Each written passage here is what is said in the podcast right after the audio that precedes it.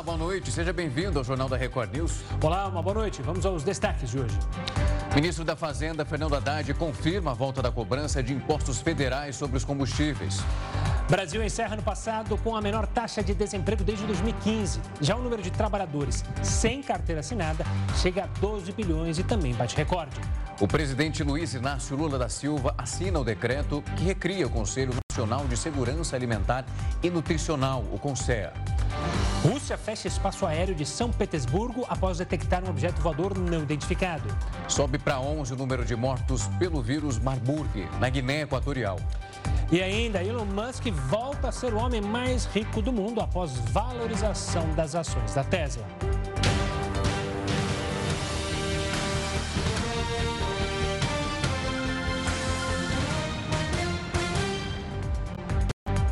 Após o anúncio da Petrobras sobre a redução do preço dos combustíveis, o ministro da Fazenda, Fernando Haddad, confirmou também já essa volta dos impostos federais sobre a gasolina e também o etanol. Durante coletiva de imprensa, Haddad confirmou a decisão do governo de retornar com a cobrança do PIS, COFINS e CID sobre os combustíveis. A partir desta quarta-feira, as taxas já passam a ser cobradas. Na gasolina, a reoneração de imposto será de 47 centavos e do etanol será de 2 centavos. Os impostos federais estavam isentos desde o ano passado, quando o então presidente Jair Bolsonaro zerou as alíquotas para tentar controlar a inflação. O ministro da Fazenda afirmou ainda que a decisão foi tomada para equilibrar as contas públicas. Nosso objetivo desde o começo do governo e até mesmo antes do começo do governo, em tratativas com o Congresso Nacional, era recompor o orçamento federal do ponto de vista de receitas e despesas. A expectativa é que o impacto no bolso do brasileiro não seja tão alto, porque a Petrobras anunciou que o preço médio da gasolina vendida para as distribuidoras terá uma redução de quase 4%. A estatal afirmou que a redução foi motivada para equilibrar os valores com os praticados no mercado internacional. Já o do diesel vai recuar quase 2%. E a mudança passa a valer a partir desta quarta-feira. Com a decisão da companhia, o litro da gasolina passa a ser negociado a R$ 3,18, enquanto do diesel será vendido a R$ 4,10. Durante coletiva de imprensa, Fernando Haddad explicou que o saldo da reoneração será menor por conta da queda de valores dos combustíveis. E no caso do diesel, haverá um recuo efetivo no preço. A reoneração da gasolina de, será de 47 centavos o que, com desconto de 13 centavos da Petrobras, dá um saldo líquido de 34 centavos, ok? E a reoneração do etanol será de 2 centavos, mantendo a diferença de 45 centavos. Então, 47 na gasolina menos os 13, 2 centavos no etanol, né? Que aí não é política de preço da Petrobras, e o diesel que caiu 8 centavos e como não há reoneração, aí nós estamos falando de uma queda de preço do diesel nessa proporção. Como a volta dos tributos federais será feita de forma gradual, o ministro da Fazenda ainda confirmou a criação de um imposto sobre exportação do petróleo cru. Para compensar essa diferença entre os 69 centavos de maio do ano passado e os 47 centavos desse ano, pelos próximos quatro meses, mais os 24 centavos menos os 2 centavos do etanol, o Ministério das Minas e Energia é, por, é, fez um, um, uma análise por recomendação da Casa Civil e resolveu recompor essa diferença pelos próprios, próximos quatro meses, é, aplicando um imposto de exportação sobre óleo cru.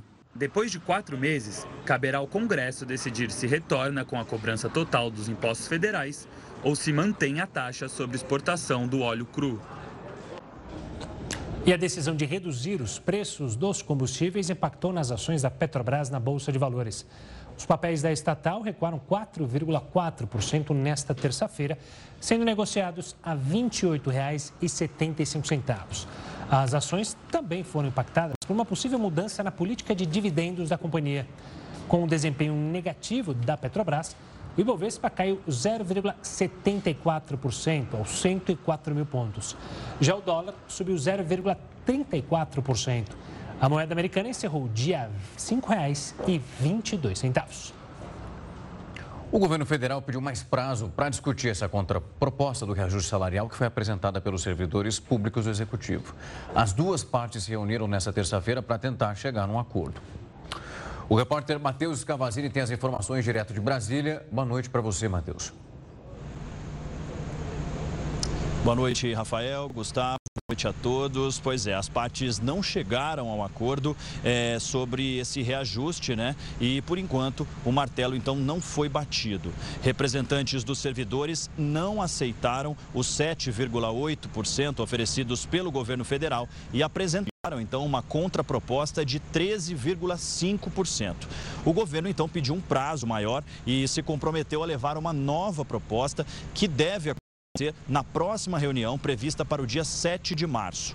No dia 16 de fevereiro, o Planalto sugeriu então esse reajuste de 7,8%, além de um aumento de 200 reais no Vale Alimentação, com um custo total de 11 bilhões e 200 milhões de reais. Já os servidores defendem que esse montante de 11 bilhões e 200 milhões de reais seria suficiente para fazer o reajuste que eles pedem de 13,5.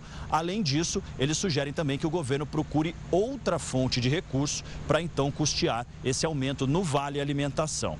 Os, é importante dizer também que os servidores federais estão com salários congelados há cerca de seis anos. Isso porque, durante a pandemia, uma lei manteve os salários referentes a 2020 e 2021, mas muitos deles não tinham aumento desde 2017. Os 7,8 propostos inicialmente deixariam o salário abaixo do que os servidores, do que a categoria espera, justamente por essa defasagem em relação a esses seis, seis anos. Rafael, Gustavo. Tá certo, Matheus. Obrigado pelas informações. Uma ótima noite. E o Brasil encerrou ano passado com a menor taxa de desemprego desde 2015. Já o número de trabalhadores sem carteira assinada chegou a 12 milhões e bateu recorde. Os dados divulgados pelo IBGE mostram que o mercado de trabalho se recuperou do tombo causado pela pandemia de Covid. O Brasil encerrou um ano com pouco mais de 8 milhões e meio de brasileiros desempregados, o que representa uma taxa acima de 9%. Em comparação com o ano anterior, foram quase 4 pontos percentuais de queda. Em 2021, a taxa de desocupação foi de 13,2%. Entre os dois anos, a população ocupada aumentou mais de 7%. Atualmente, são 98 milhões de brasileiros em postos de trabalho. Por outro lado, o estudo aponta que o número de trabalhadores sem carteira de trabalho atingiu o maior patamar desde o início da série histórica, em 2014. O ano encerrou com mais de 12 milhões de pessoas nessa condição, o que representa um aumento de quase 15% com relação a 2021. O número de empregados com registro de CLT também subiu, mas em um ritmo menos acelerado. Em 2022, o índice chegou a 35 milhões de trabalhadores, uma alta de 9% em comparação ao ano anterior. Já a taxa de informalidade recuou meio ponto percentual e atingiu 39,6%. O número é equivalente a 38 milhões de trabalhadores informais. Apesar da melhora no cenário de trabalho, o rendimento médio recuou 1% e fechou o ano passado em R$ 2.715. A gente vai agora analisar esses dados com o Rodolfo Tobler, ele que é economista da FGV Ibre. Rodolfo, uma ótima noite, um prazer tê-lo aqui conosco para esmiuçar um pouco esses dados. Muito boa noite, eu que agradeço o convite. Rodolfo, quando a gente olha para a reportagem que a gente acabou de mostrar, os dados eles são muito relevantes, é muito importante que as pessoas consigam voltar para o mercado de trabalho. Mas também, assim como muito importante essa retomada, eu queria um pouco da sua avaliação da qualidade desse trabalho que é ofertado. O número de pessoas trabalhando sem carteira assinada, ele continua sendo também muito relevante. Quando a gente consegue fazer um balanço desses dois pontos, quem está desempregado quer trabalhar mas um ponto que é muito específico é o que está sendo ofertado para ela também nesse momento. É, exatamente. Eu acho que a gente tem que sempre dois lados. Quando a gente observa realmente o ano de 2022, foi um ano de recuperação do mercado de trabalho, é uma recuperação até mais forte do que era previsto inicialmente. Quando a gente olha ali com o ambiente no início de 2022, era uma expectativa de melhoria do mercado de trabalho, mas não tão forte quanto aconteceu agora com o resultado fechado. Mas o que a gente observa é que agora a gente está voltando a patamares de 2015, alguns indicadores, patamares ali próximos ao pré-pandemia. mas a estrutura do mercado de trabalho brasileiro já vem sofrendo há um tempo. A gente teve crises consecutivas, a crise de 2014 2016, depois uma recuperação muito tímida, muito puxada pela informalidade, e depois a crise da pandemia que, enfim, perdurou aí por bastante tempo na economia brasileira e no mercado de trabalho também. A estrutura do mercado de trabalho brasileiro ainda é de muita informalidade, de rendimento muito baixo, é, tem um percentual muito grande de pessoas fora do mercado de trabalho, pessoas desalentadas, que são aquelas que não estão trabalhando, não estão procurando porque não acreditam que tem possibilidade, mas que gostariam de trabalhar. Então, tem um conjunto de indicadores que ainda mostra que a situação do mercado de trabalho brasileiro ainda é desafiadora. Ainda tem muito espaço para se retomar. É claro que é importante a gente comemorar essa taxa de desemprego ali abaixo, é, em patamares de 2015, enfim, mas ainda existem muitos indicadores que comprovam que a gente precisa evoluir bastante ainda para, de fato, ter um mercado de trabalho é, favorável, assim, realmente mais sustentável. Rodolfo, ainda nessa linha que o Rafael levantou e que você bem analisou, se a gente olhar a renda do trabalhador, a renda de 2022 acabou fechando pior do que a renda de 2021. Ou seja, parece muito que há uma troca, ou seja, profissionais que eram mais caros são dispensados e essa renovação acaba trazendo salários mais baixos. É isso mesmo? O que, que se explica para uma renda tão mais baixa que é de 2021, quando a gente estava no auge da pandemia?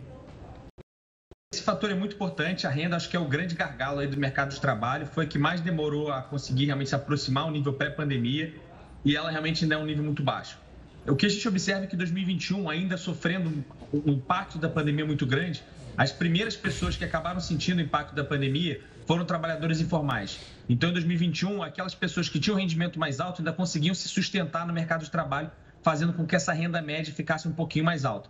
Quando a gente começa a ter uma recuperação do mercado de trabalho ainda em 2021, mas também em 2022, essa retomada é puxada por empregos de rendimentos mais baixos, sejam eles informais ou até empregos formais também, porque, como a gente sabe, tem muita gente fora do mercado de trabalho com uma necessidade muito grande, então as pessoas acabam topando receber um salário talvez um pouco mais baixo para entrar no mercado de trabalho. E também teve a questão da inflação. A inflação tem sido uma grande vilã nos últimos anos no Brasil. É, ela acaba comendo boa parte desses rendimentos também. Então, como a gente está falando aqui de rendimento real, esse é, um, é uma, ela acaba sendo uma grande vilã também. Então, o que a gente observa é que, de fato, a renda ainda é um desafio muito grande para a retomada de um emprego sustentável. Os empregos que estão sendo criados, muitas vezes, são ligados à informalidade e quando não são, também são de rendimentos mais baixos. Então, acho que assim, esse é o grande desafio que se tem para o próximo ano, é não só uma retomada do mercado de trabalho, mas também uma recomposição da renda. A renda ainda é um gargalo muito grande no mercado de trabalho. Rodolfo, nesse ato de tentar entender o que a gente pode esperar principalmente para esse ano, as dificuldades já foram apontadas ainda em 2022. A gente passou por esse período onde os números mostram essa volta das pessoas, pelo menos conseguindo um espaço, uma vaga no mercado de trabalho. Mas no final do ano, essas contratações, elas caíram em relação às outras comparações que foram feitas. Isso já pode nos dizer o que é possível esperar, pelo menos para esse começo de ano, já que a gente está falando de uma época onde as contratações acontecem com mais frequência. Eu acho que isso fica bem claro, até a gente analisando o ano de 2022 como um todo, esse resultado mais favorável, na minha opinião, tem dois fatores que são muito importantes. Primeiro, foi realmente uma, uma recuperação da pandemia muito boa, né? a gente vê que a vacinação teve um efeito positivo e a vida voltou próximo ao que a gente tinha normalmente, e isso impactou diretamente o setor de serviços, que é o maior empregador, com as pessoas voltando a circular mais, o setor de serviços conseguiu voltar à sua operação e com isso teve uma retomada muito grande. E o segundo ponto foi uma economia mais forte do que era planejado também com alguns efeitos ali de medidas que estimulam o crescimento econômico, liberação de alguns tipos de recursos, aumento de alguns tipos de, de auxílios também. Mas o que a gente vê é que, de fato, a economia vem perdendo força. Com a pandemia cada vez mais longe do radar, quem vai ditar o ritmo de recuperação do mercado de trabalho é justamente o, o, ritmo de crescimento econômico. A gente já começa a ver dados de, de atividade econômica mais fracos no quarto trimestre de 2022 e a expectativa para 2023 é uma atividade econômica muito fraca. Isso porque a gente tem uma inflação muito alta ainda, uma, um período de juros muito alto para tentar conter essa inflação, consumidores muito restritos por questão da sua renda, como a gente falou anteriormente. Então, a expectativa que a gente vê para o mercado de trabalho com uma economia mais fraca nesse ano de 2023 é uma tendência de desaceleração. Isso já pode ser visto, como você mencionou, em alguns dados do mercado de trabalho, crescendo em ritmo mais devagar, até dados de outra fonte, como o CAGED, CAGED que são só de emprego, já dão sinais de desaceleração. E a expectativa para 23 é que seja nessa linha. A expectativa é que o mercado de trabalho apresente alguma piora nesse início de 23, especialmente por esse ambiente macroeconômico que ainda está bastante negativo. E aí, então, a gente deve observar talvez algum aumento dessa taxa de desemprego, não no ritmo que a gente observou anteriormente, naquele patamar tão elevado, mas a expectativa é que haja, sim, alguma piora, uma desaceleração nessa recuperação do mercado de trabalho. Tá certo, Rodolfo. Obrigado pela participação aqui no Jornal da Record News e pela análise. Um forte abraço e até uma próxima. Boa noite. Um grande abraço, boa noite. Agora a gente fala do novo Bolsa Família que deve ser lançado nesta quinta-feira. Bolsa Família será relançado em uma cerimônia no Palácio do Planalto pelo presidente Luiz Inácio Lula da Silva. A informação foi divulgada na manhã desta terça-feira pelo ministro Wellington Dias, do Desenvolvimento e Assistência Social, Família e Combate à Fome. O programa vai destinar 600 reais aos beneficiários inscritos, com pagamento extra de R$ 150 para famílias com crianças de até 6 anos. O ministro informou também que o novo formato do programa social vai atuar em parceria com outros benefícios do governo, mas ele não detalhou como essa atuação vai acontecer. No início do mês, o ministro destacou que o governo federal fará um pente fino no Bolsa Família. Segundo o governo, existem pelo menos 2 milhões e meio de beneficiários inscritos indevidamente no programa.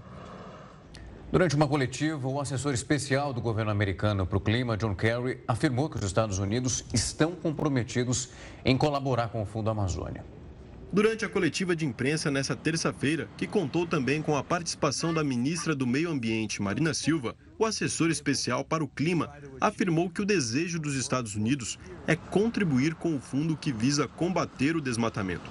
Kerry disse que o início do financiamento ao fundo e os valores ainda precisam ser aprovados pelo Congresso norte-americano. Estamos trabalhando com uma legislação que agora está no Congresso de 4 bilhões e meio de dólares, mas estamos pensando em 9 bilhões. Sabemos que teremos uma luta para que seja aprovado aprovado. Então, também estamos trabalhando com pontos de desenvolvimento multilaterais e suas reformas, e também com o mercado de carbono. Uh, A ministra Marina Silva agradeceu o interesse americano e ressaltou também que existem outras formas de colaboração que serão colocadas em prática, como a valorização dos créditos de carbono, que é um mecanismo pelo qual os países emergentes recebem dos mais ricos uma compensação financeira pela redução da emissão de gases do efeito estufa. Reconhecemos que o Fundo Amazônia é um dos instrumentos para a cooperação. Existem outros instrumentos multilaterais que podem ajudar a que façamos as reduções, a que criemos oportunidades, inclusive que valorizemos um instrumento econômico e de proteção do clima, que é a questão dos créditos de carbono. Kerry chegou a Brasília na madrugada do último domingo e teve diversas reuniões com autoridades brasileiras, entre elas o vice-presidente Geraldo Alckmin. De acordo com a Embaixada dos Estados Unidos no Brasil, Kerry veio ao país com o objetivo de discutir as questões climáticas e combate ao desmatamento. E o Conselho Nacional de Justiça determinou nesta terça-feira o afastamento do juiz federal Marcelo Bretas do cargo. O magistrado é acusado de processos da Lava Jato no Rio de Janeiro de forma irregular. Foram 12 votos a favor da saída e 3 contra. Além do afastamento, o CNJ instaurou um procedimento para investigar o juiz. Ao todo, o Conselho julgou três ações contra Bretas. Uma delas questionava supostos acordos feitos pelo magistrado junto ao Ministério Público revelados em delações premiadas. Outra foi realizada pelo prefeito do Rio de Janeiro. Eduardo Paes acusa o juiz de ter prejudicado a campanha eleitoral dele em 2018, na disputa pelo governo do estado. Já a terceira ação é uma reclamação disciplinar instaurada pela Corregedoria Nacional de Justiça. A decisão sobre a possibilidade do jogador Robinho cumprir pena no Brasil deve sair em até seis meses. Depois do Ministério Público Federal acatar o pedido para que seja efetuada a transferência da pena, o Superior Tribunal de Justiça vai julgar se dá de fato ou não procedência ao pedido. Apesar de não ter muitos casos que são semelhantes, há precedentes no Brasil. A corte já atendeu a um pedido similar, mas na ocasião, na ocasião perdão, o cidadão tinha sido condenado em Portugal. Nessa decisão, o STJ mandou executar a pena no Brasil. A defesa de Robinho ainda pode questionar o processo. Mas o que será julgado será, de fato, a homologação da pena, não a condenação que ele sofreu na, na Itália. O jogador foi condenado a nove anos de prisão pelo crime de estupro envolvendo uma jovem de 22 anos numa boate em Milão. E a consulta de valores esquecidos em instituições financeiras foi liberada nesta manhã. E olha só, os valores deixados por pessoas que já morreram também podem ser resgatados. Vamos conversar com o Heraldo Barbeiro, que está inteirado do assunto. Heraldo, Heraldo, uma boa noite. Como é que herdeiros podem ter acesso a esse dinheiro? E num momento como esse vai fazer muita diferença. Sem dúvida. Agora, veja que coisa interessante, Gustavo. Essa notícia veio do Banco Central do Brasil. A gente só falava do Banco Central recentemente na taxa de juro, lembra não? Sim. Subiu, desceu, caiu, virou, etc. Está em 13,75. Depois o Banco Central deu uma bola dentro com essa história do Pix. Todo mundo imediatamente aderiu ao Pix. Você faz pagamento por Pix, então foi uma grande bola dada pelo Banco Central à gestão atual. Atualmente eles estão pensando em fazer um Pix internacional também que valha para toda a América Latina. Também é uma boa notícia. Pois é, esse mesmo Banco Central descobriu o seguinte: tem pelo menos 6 bilhões de reais. Vou repetir: tem 6 bilhões de reais que estão parados nos bancos brasileiros. Tem bilhões, meia dúzia de bilhões. Pô, e as pessoas nunca tiram. Agora não tiram por quê? Porque eu não sei. Eu não sei se eu tenho, se eu não tenho, etc, etc, etc. Como é que eu vou saber? Bom, para isso, o Banco Central diz o seguinte: ele criou aqui uma, uma, uma janelinha para qualquer um de nós, independente da gente ser herdeiro, não ser herdeiro, semeeiro, enfim. Ele, ele, abriu uma janelinha e com essa janelinha a gente pode fazer consulta a partir do dia 7. Eu pedi para o Luizão botar aí para a gente o, o endereçozinho, que é para a gente não, não, esquecer, que é um endereçozinho fácil aqui, dando conta do seguinte: é valores a receber, ponto BCB, que é o Banco Central do Brasil, ponto gov.br. Então, na verdade, o título é valores a receber, Banco Central do Brasil. A pessoa entra lá, põe o seu nome. Se porventura essa pessoa é, é um herdeiro e ela tem ligação com aquele dinheiro que está lá, ela pode se habilitar para tirar essa grana para ela. Aí, outros passos que eu não coloquei aqui, porque eles são passos, são vários passos, não são complicados, mas são vários e as pessoas poderão tirar. Olha, eu não sei se vocês estão lembrados, a quantidade de dinheiro que é esquecida nas nossas várias atividades. E a gente não dá muita bola. Ah, eu um pouquinho, eu não vou quebrar minha cabeça para pegar aquele pouquinho. Mas no momento que você começa a juntar várias, essa não é a primeira, são várias oportunidades de você tirar dinheiro esquecido, aí começa a fazer uma, uma diferença. Só para ter uma ideia, existem 40 milhões de pessoas, 40 milhões, que estão habilitadas a tirar algum dinheiro lá. Tem 40 milhões, que será que eu não estou lá? Eu não sei, mas eu vou entrar nesse site aqui do Banco Central e vou perguntar lá para saber se eu tenho alguma grana para receber ou não. Se eu tiver, pode ter certeza que eu não vou anunciar aqui no jornal. Ó, Heroto, a gente vai trazer o site que você mencionou aí, tá o exemplinho aí, justo aí a página, onde você coloca o CPF, coloca a idade é, de nascimento, então consultar. Mas é bom o pessoal também ir preparado, né, Heroto? Porque vai aparecer, se você tem a receber, só que só a partir do dia 7 de março que você terá acesso justamente aos valores que tem a receber. Em muitos casos, esse valor pode ser de um, dois, três reais. Então, não crie uma expectativa, porque você pode dar com a cara ali com três reais ali para pegar, dois reais. Tem quantias pequenas e, óbvio, há quantias grandes, mas isso tem que checar. Então, tem que ficar atento, né? Você acabou de tirar toda a minha esperança, meu. Eu achei que eu ia tirar pelo menos 20 reais. Lá você já reduziu para um, dois. Pô, pelo menos você está com uma esperança até que alcançável. 20 reais não é de todo mal, mas o pessoal não pode achar que vai ter uma quantia maravilhosa lá e já começar a fazer, a fazer um crediário, já sair comprando. Espera para fazer. Como é que é? A gente fala uma coisa já vem em cima já diz que não é nada disso. Tô acabando com a esperança, né, Heraldo? Poxa vida. Mas, sem dúvida alguma, eu acho que isso aqui é um passo importante, porque a gente, imagine quanto a gente já perdeu. Quantas coisas a gente foi esquecendo ao longo do tempo e se perdeu. Então, eu acho que agora essa ação do Banco Central do Brasil é interessante, porque isso mexe com 40 milhões de pessoas e, quem sabe, pode até tirar alguma pessoa do sufoco, né? Mas está desempregado, então está o dinheirinho perdido lá. Tá aí um socorrinho. Heródoto, valeu, uma ótima noite para você, torcendo para que você tenha mais, pelo menos para receber, e quem sabe, traz um salgadinho aqui. Dependendo do colega, eu tô ferrado. Se você pagar a pizza, eu vou torcer para que você tenha um belo dinheiro para receber. Até, Heródoto, boa noite. Alô, companheiros, até mais. Tchau, tchau. A Rússia fechou o espaço aéreo da cidade de São Petersburgo por causa de um objeto voador que até agora não foi identificado. A cidade é a segunda maior do país. Por conta do OVNI, o aeroporto da região teve voos cancelados. Foram horas até que o aeroporto fosse reaberto ao público por conta do incidente. Mesmo sem o governo dar mais detalhes, a detecção do OVNI na Rússia ocorre quase um mês depois de os Estados Unidos derrubarem um balão chinês suspeito de espionagem no território americano. Depois disso, os americanos ainda localizaram e abateram três objetos voadores não identificados. No meio de fevereiro, a Moldávia, localizada no leste europeu, também precisou fechar temporariamente o espaço aéreo devido a um objeto voador semelhante a um balão. E a exportação de carnes brasileiras foi suspensa para a China na última semana, devido à confirmação da infecção de um animal com a doença conhecida como vaca louca.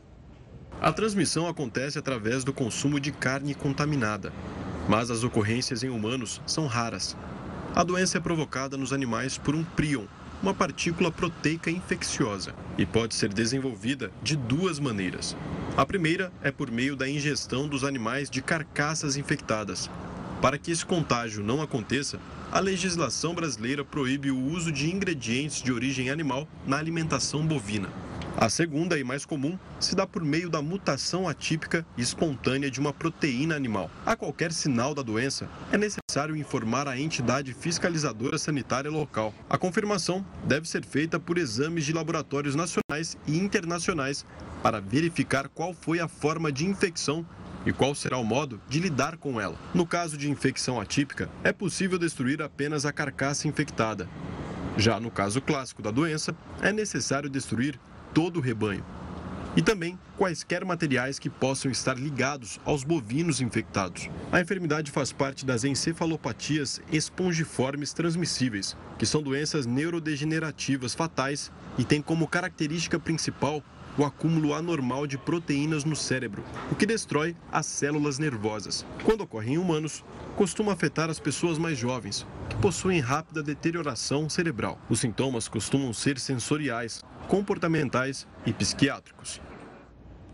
O presidente Luiz Inácio Lula da Silva assinou hoje um decreto que vai recriar o Conselho Nacional de Segurança Alimentar e Nutricional, o CONSEA.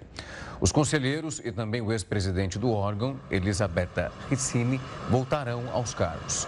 O CONSEA foi desativado em 2019 pelo governo do ex-presidente Jair Bolsonaro. Um levantamento divulgado em junho de 2022 mostrou que no Brasil mais de 33 milhões de pessoas não têm o que comer diariamente, quase o dobro do contingente em situação de fome estimado em 2020. Esse levantamento foi feito pela Rede Brasileira de Pesquisa em Soberania e Segurança Alimentar e Nutricional. E durante um breve discurso, o presidente Lula falou sobre a alegria de recriar o Conselho e ressaltou a necessidade de combater a fome no país. E combater a fome, combater a fome é uma coisa muito séria. Muitas vezes as pessoas estão conversando com outras pessoas que estão com fome e a pessoa não sente que a outra está com fome. Você só vai sentir se a pessoa falar, ou você só vai sentir se a pessoa passar por um exame que vai detectar que ela está carente de calorias e proteínas. Senão você não sabe. E normalmente as pessoas têm vergonha de dizer que não almoçaram, as pessoas têm vergonha de dizer não jantaram. As pessoas têm vergonha de dizer que não conseguiram comer uma carne, uma salada. Porque é assim mesmo, a gente tem vergonha, o trabalhador tem até vergonha de dizer que ele está desempregado quando ele está há muito tempo desempregado, porque ele não quer ser chamado de vagabundo pelos seus vizinhos. Ele não quer que as pessoas entendam que ele não está trabalhando. Então, muitas vezes a gente fica escondendo aquela coisa que a gente nunca deveria esconder. Porque é verdade que se nós produzimos alimento demais no planeta Terra, e se nesse país a gente produz alimento demais e tem gente com fome, significa que alguém está comendo mais do que deveria comer para que o outro pudesse comer um pouco. Significa que nós estamos desperdiçando alimento entre a produção e o consumo. Significa que alguma coisa está errada. E a mais errada de todas é que as pessoas não têm dinheiro para comprar o que comer. Porque se tivesse dinheiro, iria muita gente querer produzir, iria aumentar a produção e a gente então teria os alimentos necessários. Por isso eu já pedi para o Paulo Teixeira, o ministro do Desenvolvimento Agrário, que nós vamos ter que convocar uma reunião dos pequenos e médios produtores para que a gente discuta outra vez o programa Mais Alimentos, para que a gente possa facilitar, incrementar a produção de mais alimentos. Esse é um tópico que é muito sensível, sem sombra de dúvida. Sobre a importância da retomada, então, do CONSER para o combate à fome aqui no Brasil, nós vamos conversar com Oswaldinete Lopes, ela que integra o Conselho Regional de Nutricionistas. Boa noite, Oswaldinete, é um prazer te receber aqui. Olá, boa noite. Eu que agradeço a oportunidade. E o Conselho Regional de Nutricionistas da Terceira Região agradece a oportunidade de discutir esse assunto tão importante nesse momento em que nós vemos a reativação do CONSEA e a importância disso para o país. Eu já queria, de fato, começar pelo início, explicando para quem está em casa o funcionamento do Conselho, principalmente para um país que sai do mapa da fome em 2014, mas volta em 2022. Então, o Brasil, ele criou em 2006 o Sistema Nacional de Segurança Alimentar e Nutricional. É muito importante a gente entender esse sistema. Assim como nós temos o SUS e o SUAS, que é o Sistema Único de Assistência Social, nós temos também o CISAM, que é o Sistema Nacional de Segurança Alimentar e Nutricional.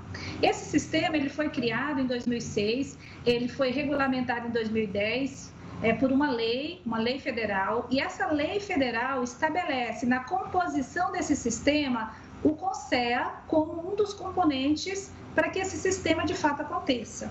Né? Então, nós temos no sistema o CONSEA, as conferências é, nacionais de segurança alimentar e a Kaizen, que é o governo. Então, é um tripé para que esse sistema funcione. Então, o CONSEA, ele é um espaço muito importante porque é a instância em que a sociedade civil ela tem voz e voto nesse sistema de segurança alimentar e nutricional. E é nesse sistema que se discutem as políticas de promoção da segurança alimentar no Brasil. Então, no momento em que você retira o CONSEA, se ele não existir, a sociedade civil ela não participa dessas políticas. Então, por isso, nós estamos muito felizes né, com a volta do CONSER, significa o retorno, né, o engajamento da sociedade civil, porque o CONSER é um espaço institucional que congrega os representantes de todas as entidades da sociedade civil. Então, nós temos representantes né, dos trabalhadores, dos produtores, dos agricultores, de todas as entidades que a gente é, é, entender, dos povos e comunidades tradicionais. Então, é um espaço de, de discussão o governo para se encontrar quais as melhores políticas, quais os melhores programas, as ações para se promover o que nós chamamos do direito humano à alimentação adequada e saudável. Né?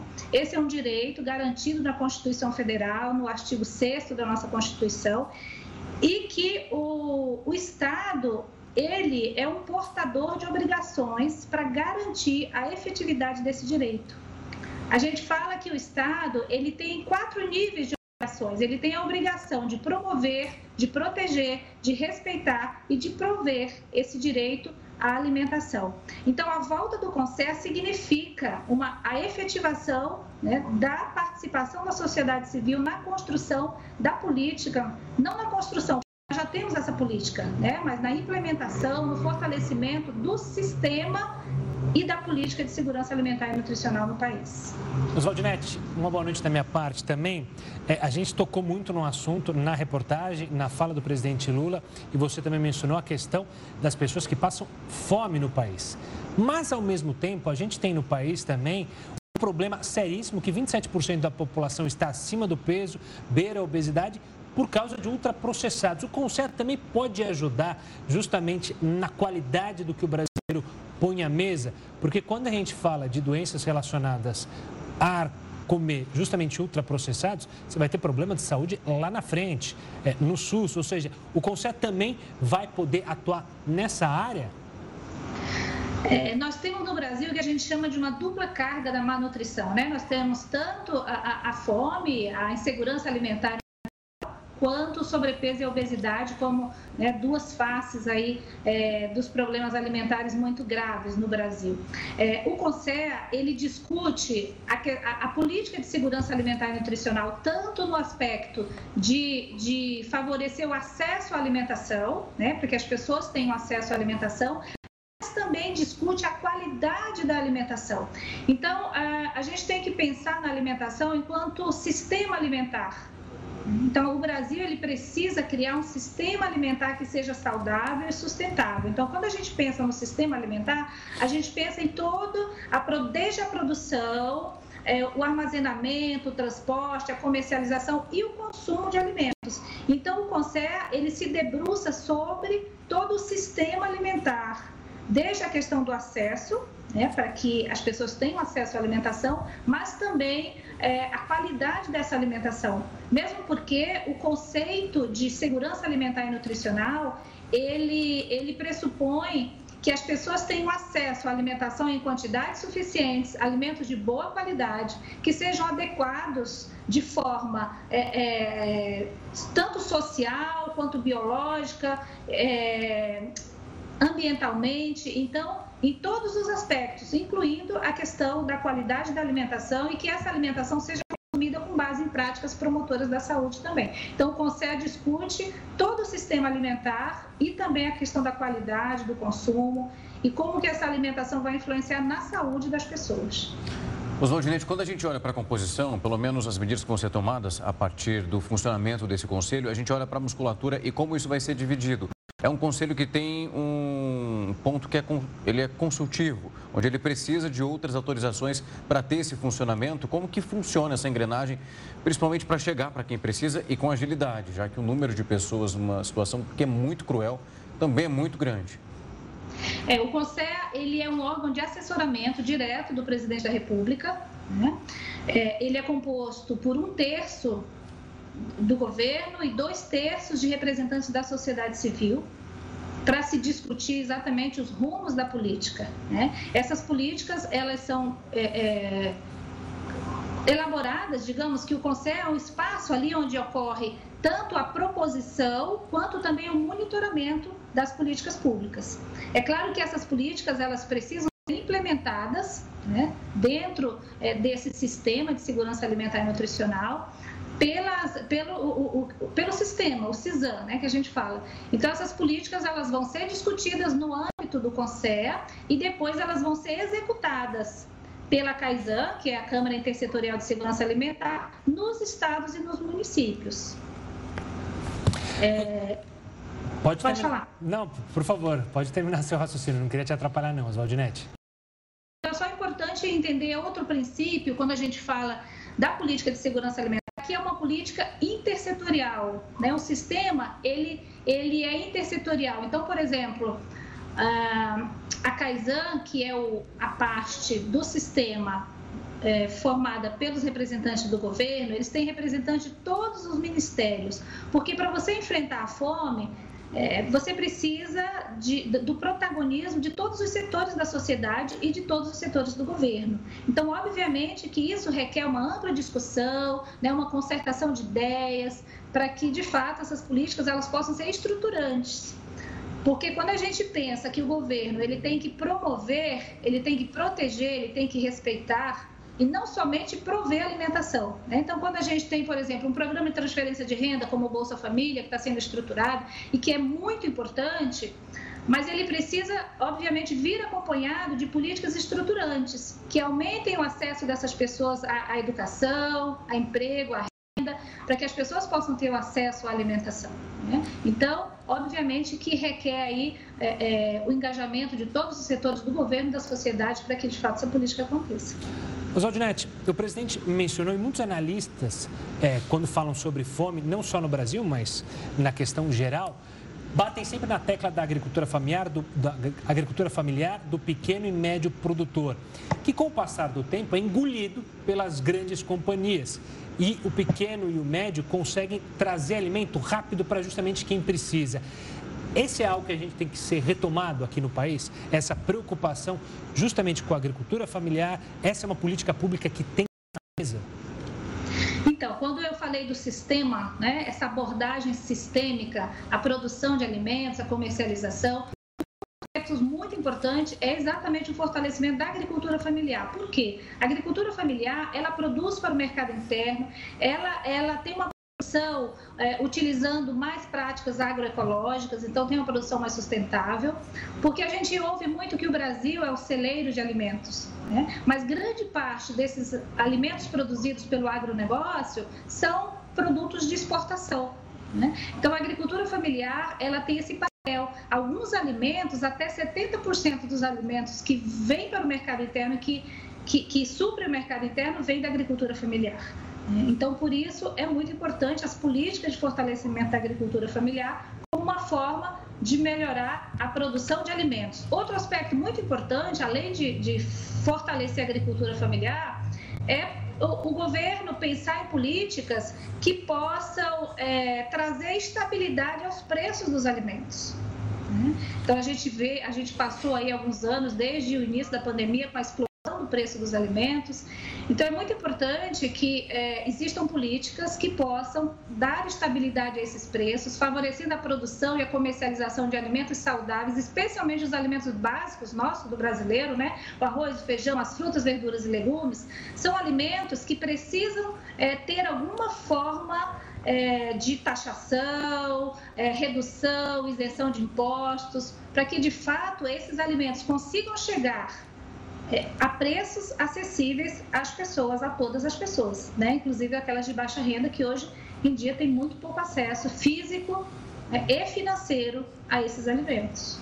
Sem dúvida. Oswaldo Neto, foi um prazer recebê-la aqui para explicar para quem tem em casa a importância que tem esse conselho e torcendo para que funcione a todo vapor, para que as pessoas não passem tamanha necessidade nesse momento. Muito obrigado.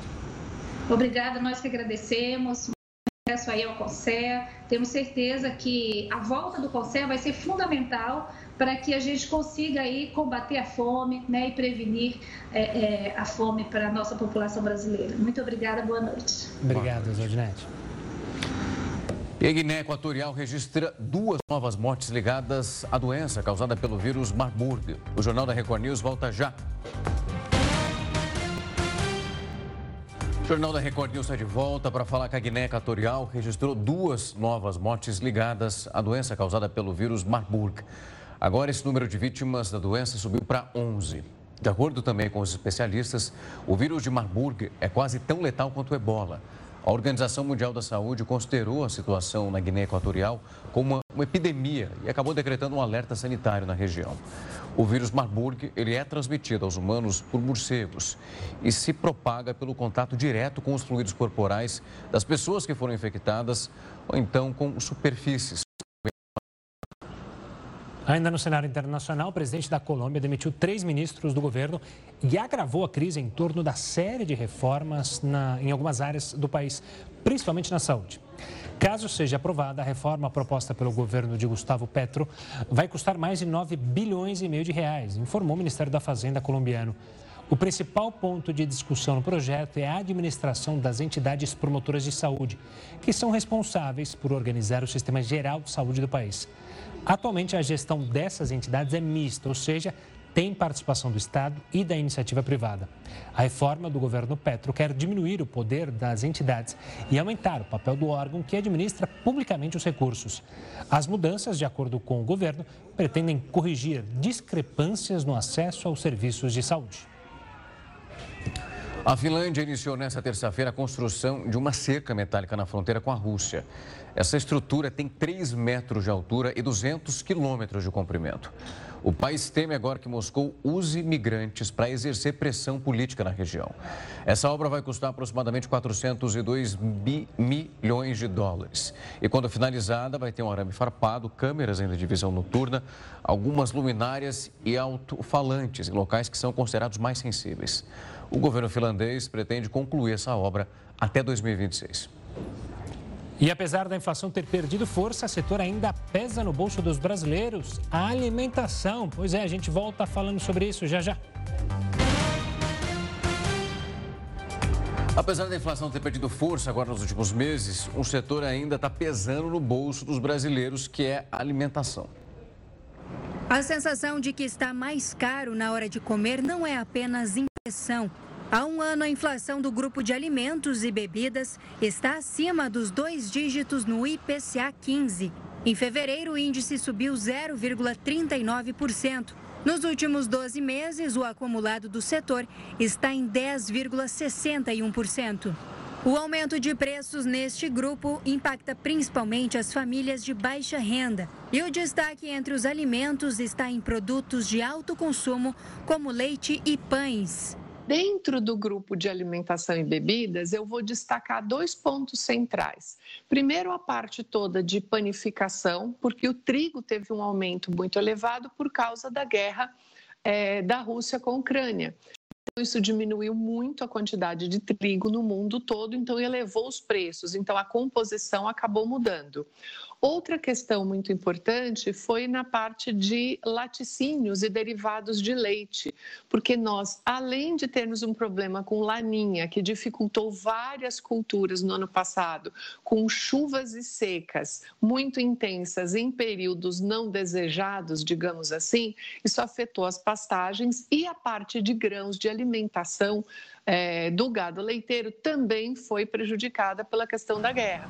Apesar de já estar há um ano acima dos 10%, a expectativa é que o índice do setor desacelere em 2023.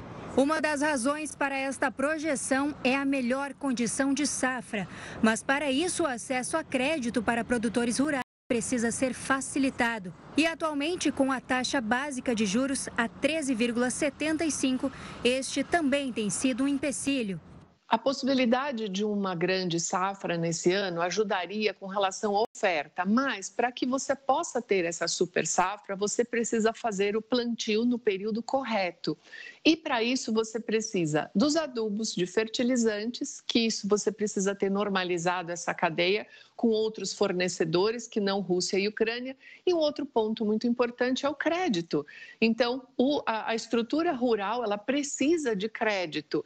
Então, como a taxa está muito elevada ainda, se o crédito não for um crédito um pouco mais é, favorável, digamos assim, você deixa de plantar na hora certa. Como a cadeia de alimentos é impactada por diferentes fatores, a previsão é que haja uma demora para que os preços do setor sejam normalizados. Mas a dica para diminuir o impacto inflacionário é aproveitar a sazonalidade e consumir alimentos na temporada, principalmente de frutas, legumes e verduras.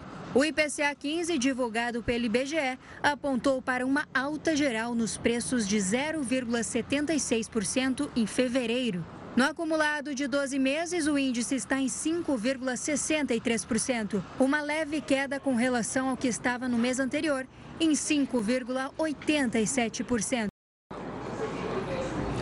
O presidente Lula afirmou que vai apresentar um projeto de lei para garantir salário igual a mulheres que exerçam a mesma função de homens no trabalho. A proposta deve ser anunciada no dia 8 de março, quando se comemora o Dia Internacional da Mulher. Para entrar em vigor, o Congresso Nacional precisa aprovar o texto para que só assim ele se torne lei. Ainda segundo o presidente, caberá à Justiça do Trabalho e ao Ministério Público do Trabalho fazer a fiscalização da medida. E uma colisão entre trens deixa pelo menos seis mortos e dezenas de feridos na Grécia. O Jornal da Record News volta já. Uma colisão entre dois trens deixou seis mortos e dezenas de feridos na Grécia. Essas composições colidiram perto da cidade de Larissa, no centro da Grécia. Equipes de resgate estavam evacuando os passageiros depois que pelo menos dois vagões acabaram pegando fogo. O Corpo de Bombeiros informou que 17 caminhões foram necessários para apagar essas chamas. Pelo menos seis pessoas morreram no acidente, mas esse número ainda ele pode aumentar. A causa do acidente vai ser investigada agora pelas autoridades locais. E o bilionário Elon Musk voltou a ser a pessoa mais rica do mundo, segundo o ranking da Bloomberg. Ele havia perdido a liderança em dezembro, mas recuperou a posição após as ações da Tesla valorizarem quase 70% em 2022. A fortuna de Musk foi avaliada em 187 bilhões de dólares. O patrimônio ficou cerca de 2 bilhões de dólares acima de Bernard Arnault, vice-presidente executivo perdão, do grupo de artigos de luxo LVMH. Essa edição do Jornal da Record News vai ficando por aqui. Muito obrigado pela sua companhia. Até mais. E uma ótima noite. Fique agora bem acompanhado com o News das 10 com a Renata Caetano. Até amanhã.